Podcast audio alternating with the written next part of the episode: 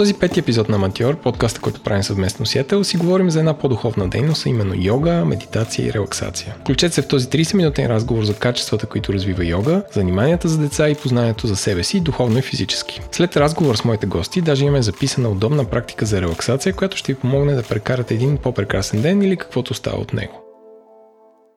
Този път, съдейки по ехото, може да разберете, че се намирам голяма зала. Това е Сантоша Йога Студио и в момента седиме на един много мек килим, а и целият пот е дървен. И с мен са собственичките, а, Нина и Нели, които ще помоля да се представят. Здравейте, аз съм Нина Сотирова и съм един от собствениците и съоснователите на Сантоша Йога Студио.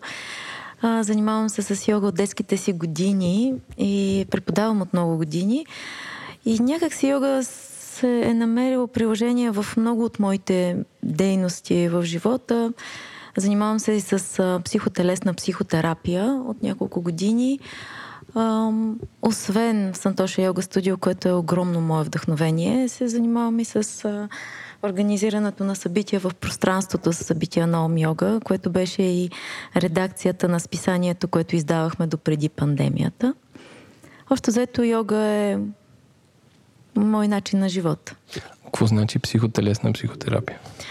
Психотелесната психотерапия е клон а, в аналитичната психотерапия, която а, свързва тялото, ума и душата в едно. И един доста по-всеобхватен подход а, за обръщане навътре към себе си и за мен лично тези две мои занимания много чудесно се допълват. Здравейте, аз съм Нели Леви и съм другия съосновател на Сантоша, заедно с Нина. Да, моят път в йога също е доста дълъг и, и вече се е превърнал не само в а, занимание, а и в начин на живот. Ам, също така, както и Нина спомена, аз също се занимавам с телесна психотерапия. А, дипломирах се 2021 и в момента съм в още едно обучение, друго, което е в същата сфера и факт е, че много добре се комбинират а, двете дейности, защото бекграунда, който всъщност йога дава и познанието за тялото, за ума и за психиката а, с една много добра основа като разбиране за тази дейност и, и се получава един доста интегриран подход, а, с който мисля, че сме полезни на нашите клиенти и хората, които имат нужда, разбира се, от а, терапия. Всеки един има. Кога човек стига до йога? Има много версии, много варианти много често на човек трябва да му се случи някакъв катарзис, а, а, нещо да го заболи, да се почувства не чак толкова добре, за да осъзнае, да усети, че има нужда да си даде малко грижа и да се обърне към себе си. И това е а, така по, да кажа, в кавички лошия вариант да се обърнеш към Аз това ще я кажа, не може ли просто приятел да ти каже, ела, супер е? Има много версии. Това имах предвид. А, по-добрият вариант и това, което аз а, някакси насърчавам и това, което се опитваме и в Сантоша да правим, и общувайки с хората, е да ги насърчим от време да се обърнат малко към себе си, да започнат да опознават и тялото, а, да виждат от какво имат нужда, така че доста по-леко и лесно и доста по-будно да минават през всяка една ситуация в живота си. Кое имаш предвид под будно? Осъзнато, присъстващо, а, с ясна ориентация и преценка за реалността отвън и това, което се случва отвътре. А хората, които идват при вас, ако мога да направите една питка, тип chart, колко процента идват от някакъв катарзис, колко процента вярват, че е поредния спорт? Имате ли, имате ли такива наблюдения? Аз бих допълнила само а, няколко думи, че всъщност йога е дадена на човечеството, за да се справи с страданието, за да може да повиши качеството си на живот. Въобще не говорим за просветление, това са съвсем различни теми. И изхождайки от това, това е нещо, което и ние се опитваме да дадем на хората, които идват при нас. Как те, чрез прости практики, да могат да подобрят това качество на живот и да не го приемат само като едночасова практика, в която ще дойдат, ще подишат, ще се пораздвижат, ще се почувстват по-добре, всъщност да продължат да си живеят по стария начин. Тоест това като философия, като принципи и като знание да остане и да им подобре, и наистина да им помага да си подобряват живота. От хората, които идват редовно, доста голяма част са такива. Разбира се, винаги идват хора, които са любопитни, искат да пробват, приемат го за спортно занимание, има хора, които имат нужда просто да се социализират, намират си приятели, което също е хубаво. Това пак подобрява начина им на живот по, по различен начин. Така че причините могат да бъдат различни, но наистина голям процент от хората, които идват в този пайчат, за който ти казваш, мисля, че идват хора, без да е нужно да им се е случило нещо неприятно, да дойдат, да видят, да им хареса, дори да привлекат свои приятели и да практикуват редовно. И ние сме много благодарни. Какво трябва на човек, за да започне практика йога? Един абсолютно начинаещ. От най-мунданното дрехи, обувки и, и желание очевидно има. Обувки не му трябват, със сигурност. Може би му трябва доза дисциплина. Защото с една практика, както с всяко едно нещо друго, независимо дали е спортно занимание или каквото и да друго умение, което човек развива, трябва малко или много даденост. Ние никой не насилваме да идва хикс пъти в седмицата, но със сигурност тази отдаденост е най-малкото за да провери дали това е неговото нещо или не. Иначе удобни дрехи, е нещото, което със сигурност е важно. Постелки ние предоставяме в студиото, може и да си носят лични постелки. Време, което да си отдели и да си каже, че този час е за мен, за моята практика. Така че това са май основните неща, за които се сещам. Като каза дисциплина, колко е минимума часове, които аз трябва да си поставя да идвам, за да разбера дали това е моето? 3, 5? Аз мисля, че когато човек усети разликата, сам ще си пожелая и ще си направи програмата така, че йога да бъде вмъкната някъде в приоритетите му. Защото тя е повече от просто спортно занимание. И това може да се разбере както ти ми задаваш въпроса, може би поне след петото, шестото идване, за да може да открие разликата. Защото в началото винаги започва с тялото. В началото винаги ще бъде една практика, в която той ще се раздвижил добре, ще е подишал, ще си е починал, ще е в приятна атмосфера, ще пие чай, ще споделя. Но за да може да го усети малко повече, със сигурност поне на 5-6 практики е добре да си направи. Какви са твоите съвети за и вашите съвети за хората, които имаше пандемия и така нататък и започнаха такива практики да правят от вкъщи, било то с дистанционен инструктор, а, някой на живо или, или хваща един инструктор в YouTube, който прави 1, 2, 3, 5 сеанса всеки месец. А, това може ли да се постигне или не е също? Факт е, че по време на пандемията много от хората започнаха да практикуват онлайн. Аз лично бях доста скептична за тази форма на практика, но се оказа, че, че тя действа, помага. Много от хората се чувстваха чудесно, социализирани, раздвижили тялото, обърнали си внимание на себе си. Аз а, обаче вярвам, че една такава практика а, е добре да се случи на един малко по-късен етап. Първоначално, когато човек започне да се занимава с йога, е важно да има супервизията на учител, който е с опит. Личната връзка, личното отношение няма, няма как да бъде заменено с нищо друго и с още още повече през екрана. Няма как да, а, да видиш грешките си, да подобриш а, начина по който практикуваш, дори чисто на физическо ниво.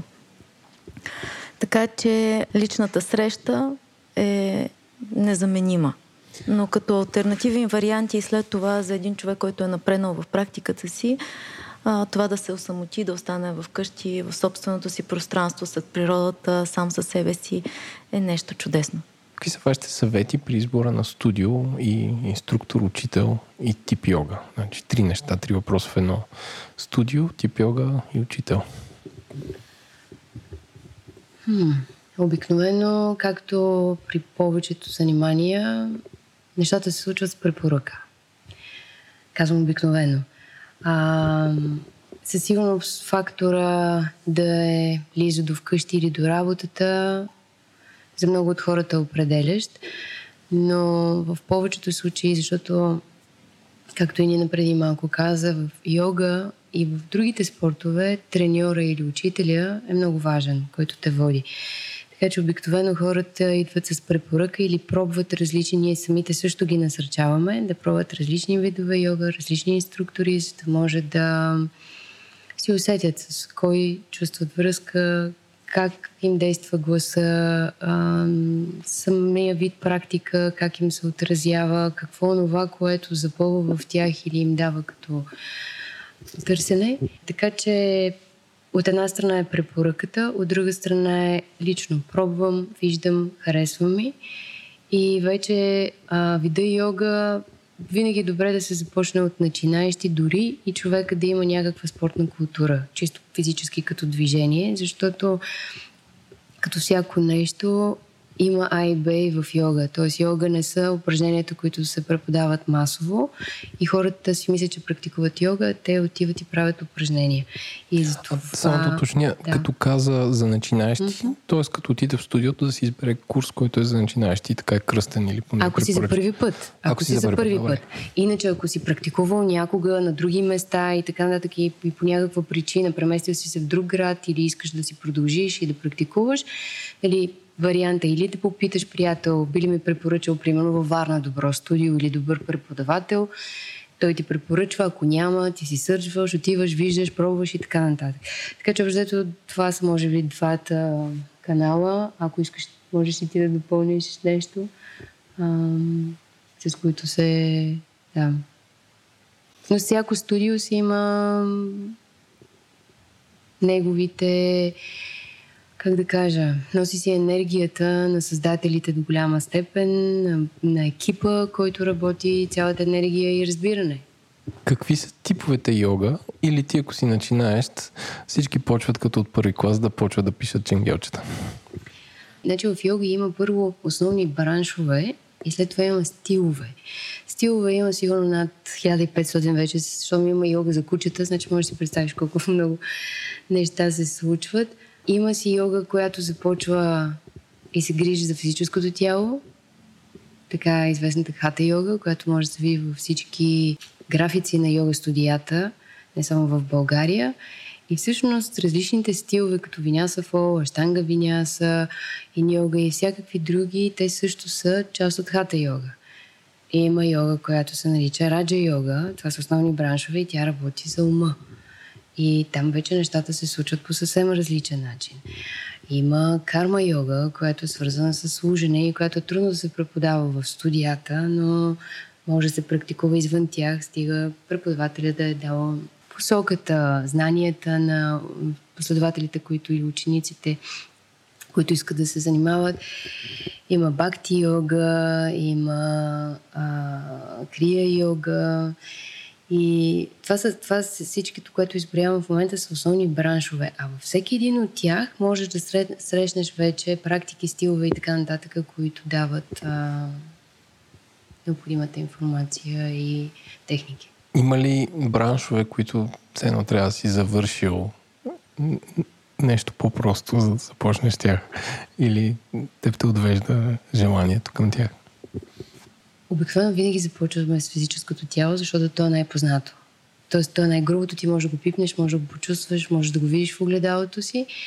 И когато започнеш да го опознаваш, започваш да обръщаш внимание на дишането си когато започнеш да навлизаш малко повече в дишането си, това ти дава възможност вече да присъстваш малко повече в момента.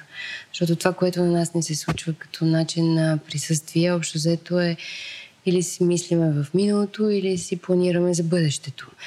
И той си върви един разговор в главата нон-стоп всичките 24 часа, даже и докато сънуваме. Той не се спира, просто по друга форма. Така че винаги започваме от физическото ниво и след това започваме да надграждаме, ако трябва да кажем, че започваме от някъде и нещо трябва да сме завършили. Разбира се, има много хора, които примерно казват, бе, на мен физическото не ми трябва, аз искам да се занимавам с медитация. Само, че медитацията е нещо като университета. Тоест някакси не може да прескочим детската градина, основното училище, гимназията и бам да скочим там, защото преди това трябва да сме подготвили нещо, за да стигнем до малко по-високото ниво. Възраст, предполагам, няма значение кога се започва. По всяко време.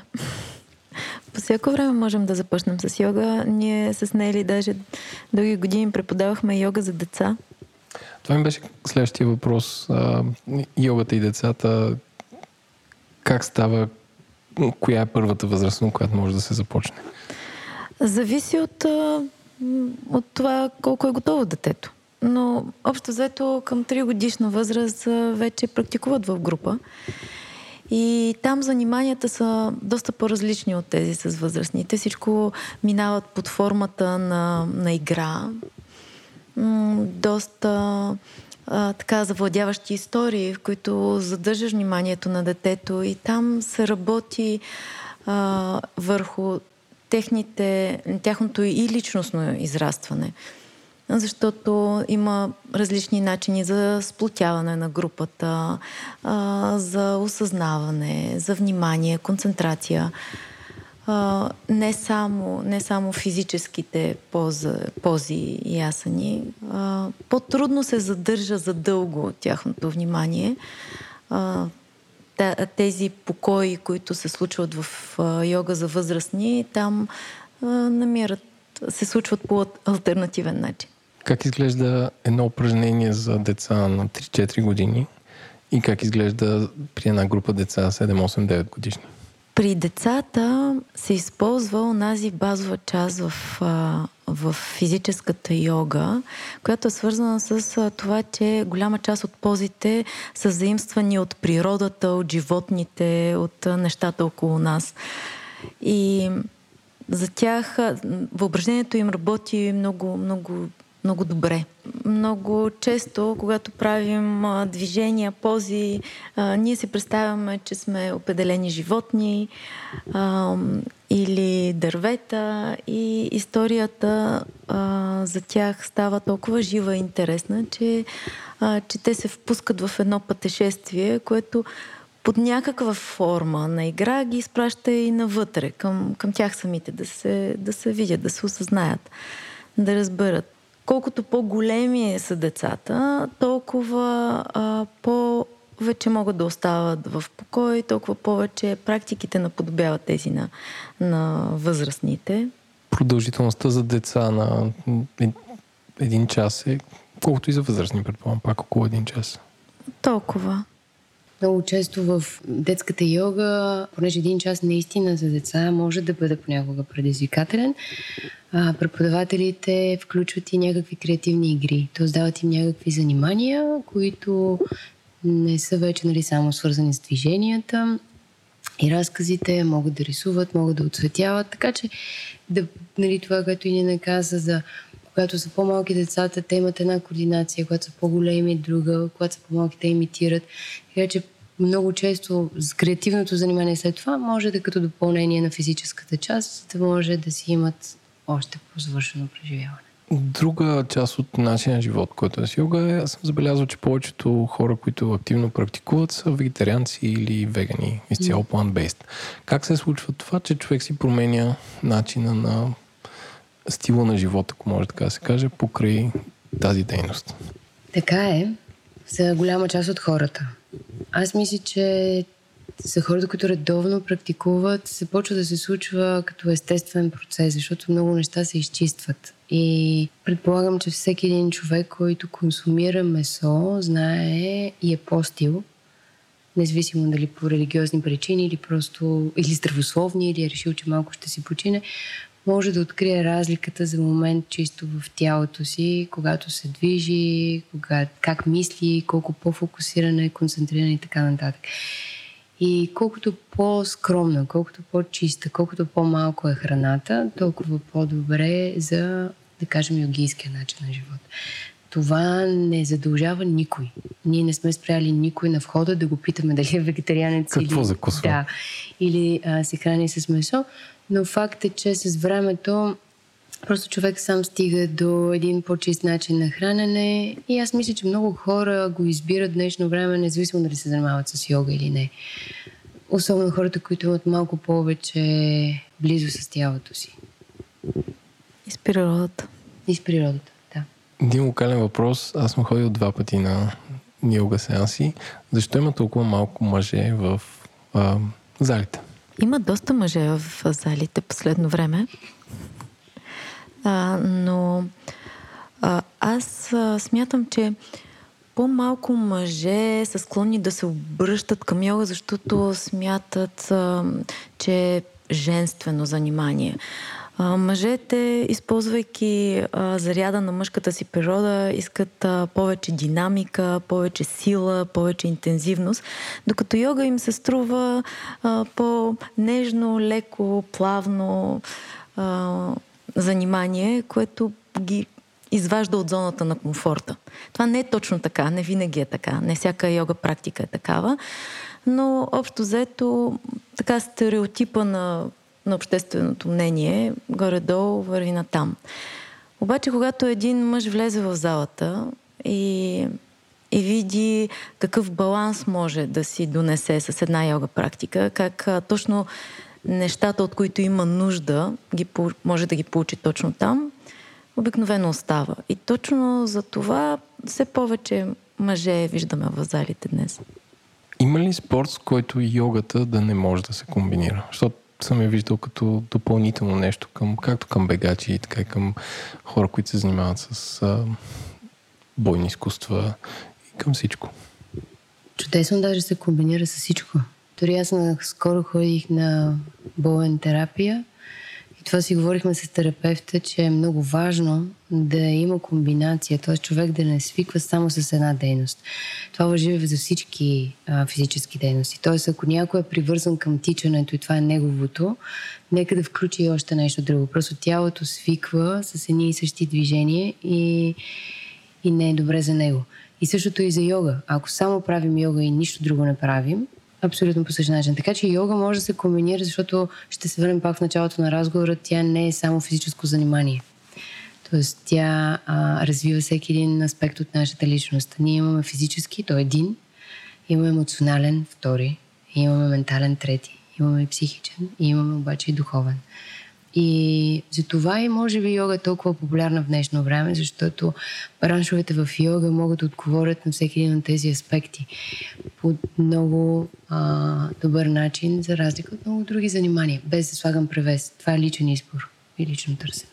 Минаваме към медитацията. Тя е част от йога ли е? Ти каза, че университета, т.е. висше образование в, в този вид дейности, всички, които практикуват ли йога ли се насочват насам, натам или е по-специфично? А, аз казах, че университета, защото може би най-простичко би го обяснила така. Няма как да стигнеш до медитация, ако си гневен, ако си тъжен, ако си досан. Тоест ти трябва да имаш една подготовка на ума. И всички тези неща, за които си говорим, те са част от тази подготовка. Тоест ти трябва да се опиташ да минеш в по-позитивната природа на ума, защото всички си имаме 50-50. И си го знаем, всеки един човек. Даже да не говорим, че като цяло умствената ни нагласа е много по-отрицателна и негативна, всеки сега може да си го усети през деня с всички предизвикателства, които има и а, взаимодействие, отколкото позитивна и с всички тревоги и грижи, които си имаме. Тоест, за да можем ние да стигнем до медитацията, е много важно да сме направили една подготовка. Иначе сядаме, стискаме очите или се спиваме и си мислим, че медитираме, а отвътре се досваме за хиляда други глупости. Няма как да се случи този процес.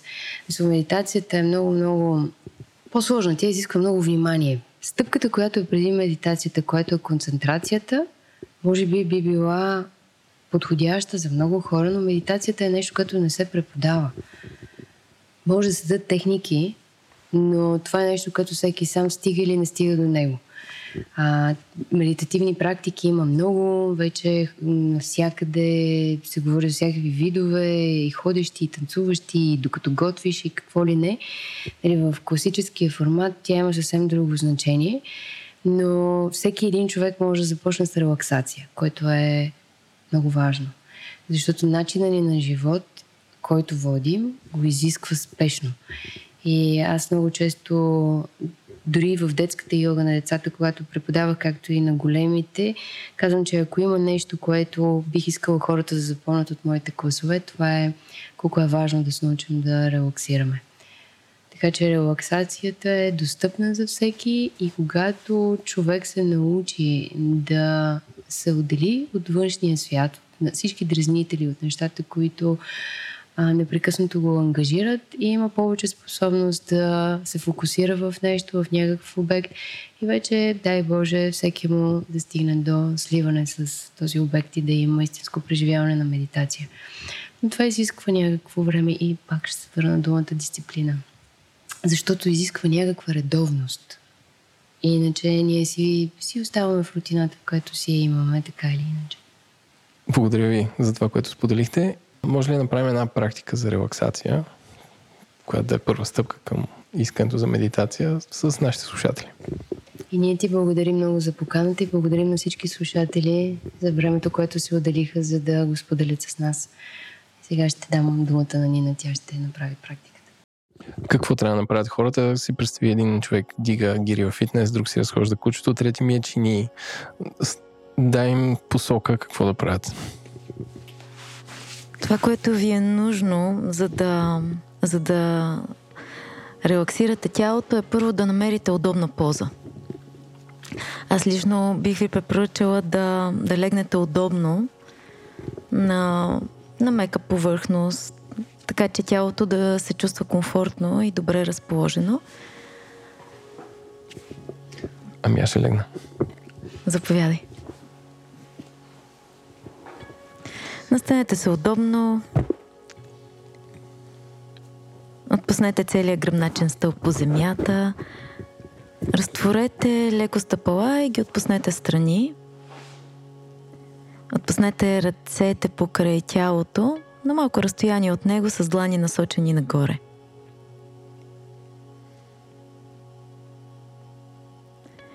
И постепенно спираме всички волеви движения, тези, които можем да контролираме.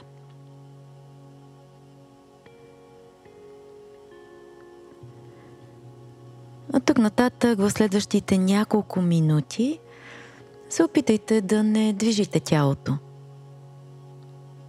Да го оставите свободно, меко на повърхността под вас.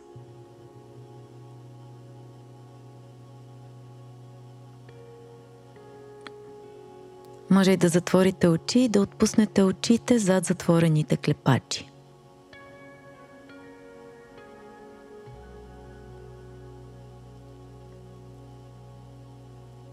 Осъзнайте тялото и осъзнайте съприкосновението на тялото с земята или леглото. Осъзнайте всеки един допир на тялото с повърхността под вас.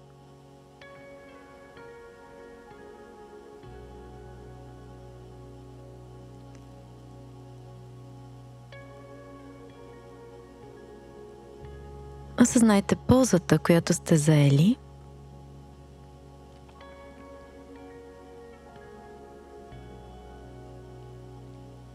Осъзнайте съществуването на физическото си тяло тук и сега.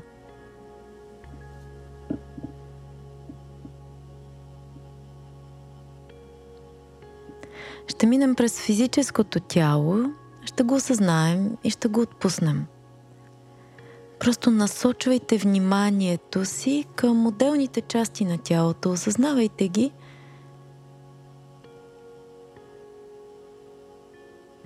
И ги отпускайте.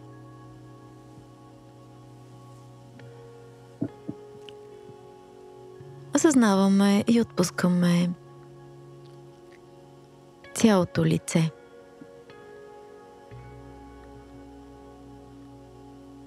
Отпуснете челото, очите, скулите и бузите.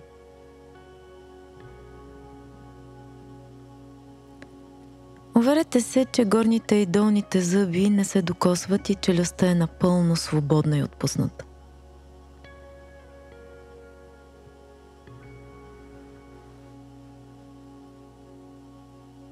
Отпуснете врата, гърлото.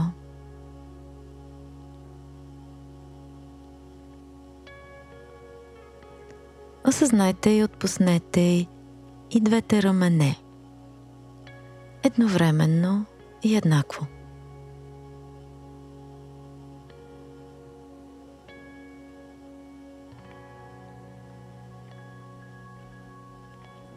Осъзнаваме ръцете от раменете до върховете на пръстите.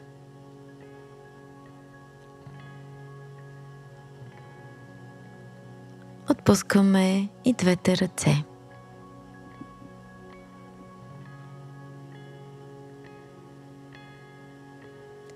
Насочваме вниманието към гърдите. Осъзнаваме целият граден кош –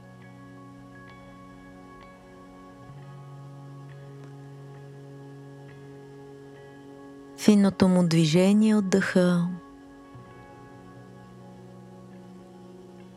как вдишването го издига, разтваря, а издишването го събира.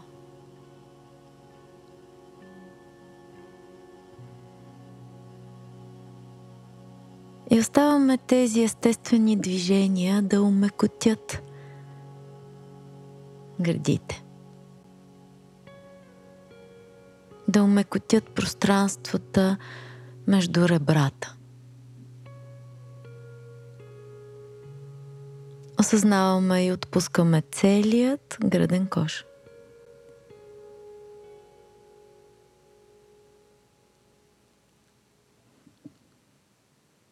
Осъзнаваме корема,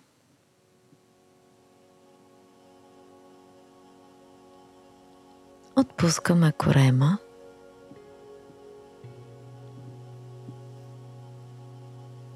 И минаваме мислено по целият гръбначен стълб.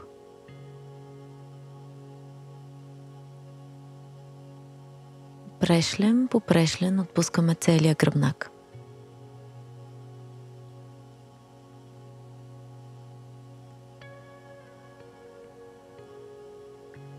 Осъзнаваме и отпускаме седалището, слабините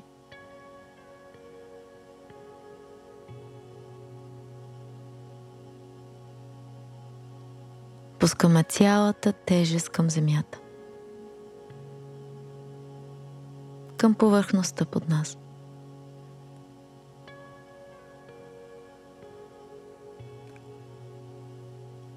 Осъзнаваме и отпускаме целите крака.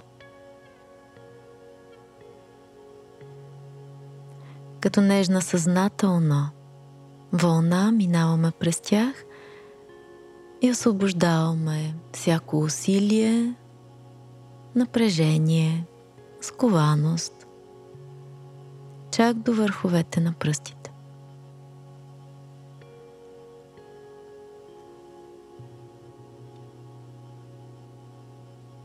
Осъзнаваме и отпускаме цялото физическо тяло. Малко повече и малко повече.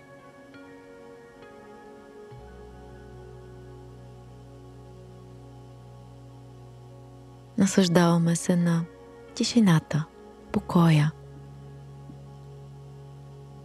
хармонията отвътре.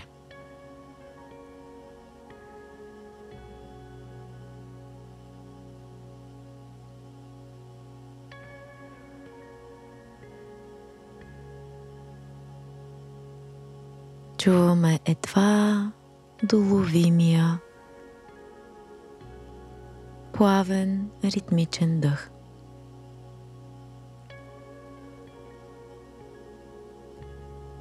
И нежните му вълни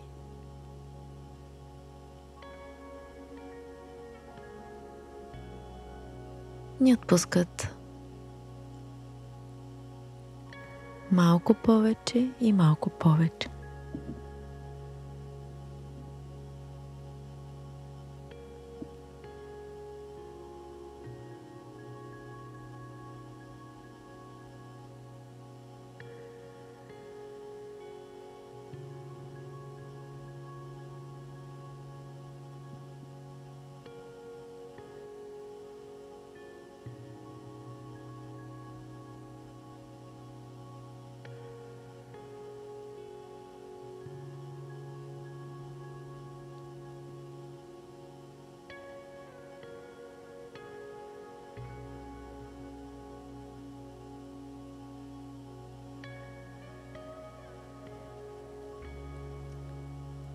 И осъзнаваме цялото си тяло отново.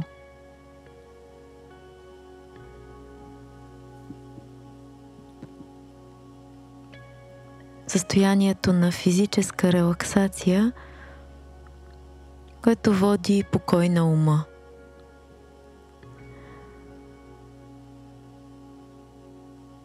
И преди да задвижим тялото, ще задълбочим лекичко дъха си. Малко по-дълбоки вдишвания, по-пълни до край освобождаващи издишвания, като първи признак за физическо събуждане.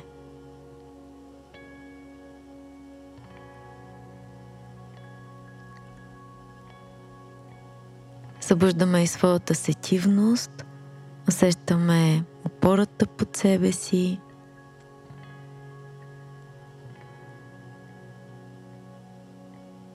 Усещането от дрехите по кожата.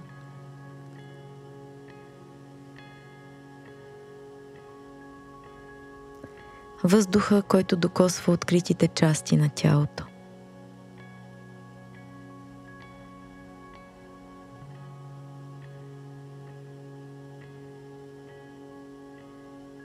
Чуваме света наоколо, долаваме звуци,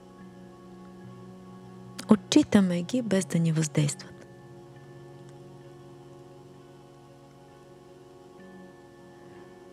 И още преди да отворим очи, визуализираме пространството, в което сме.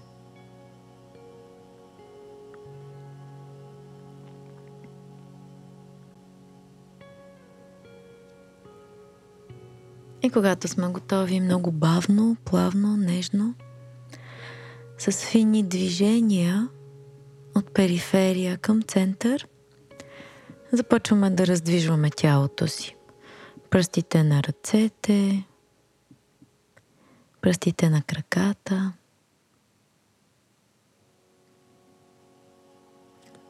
Много бавно и нежно обръщаме главата надясно, наляво.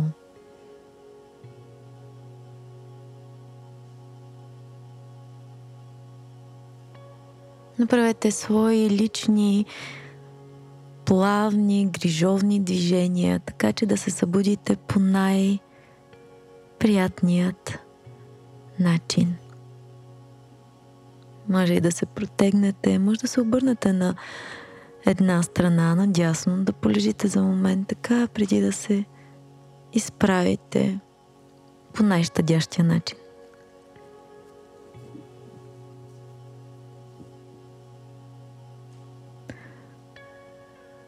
Пожелавам ви да продължите деня си. В покой, осъзнатост и най-добро намерение. Благодаря.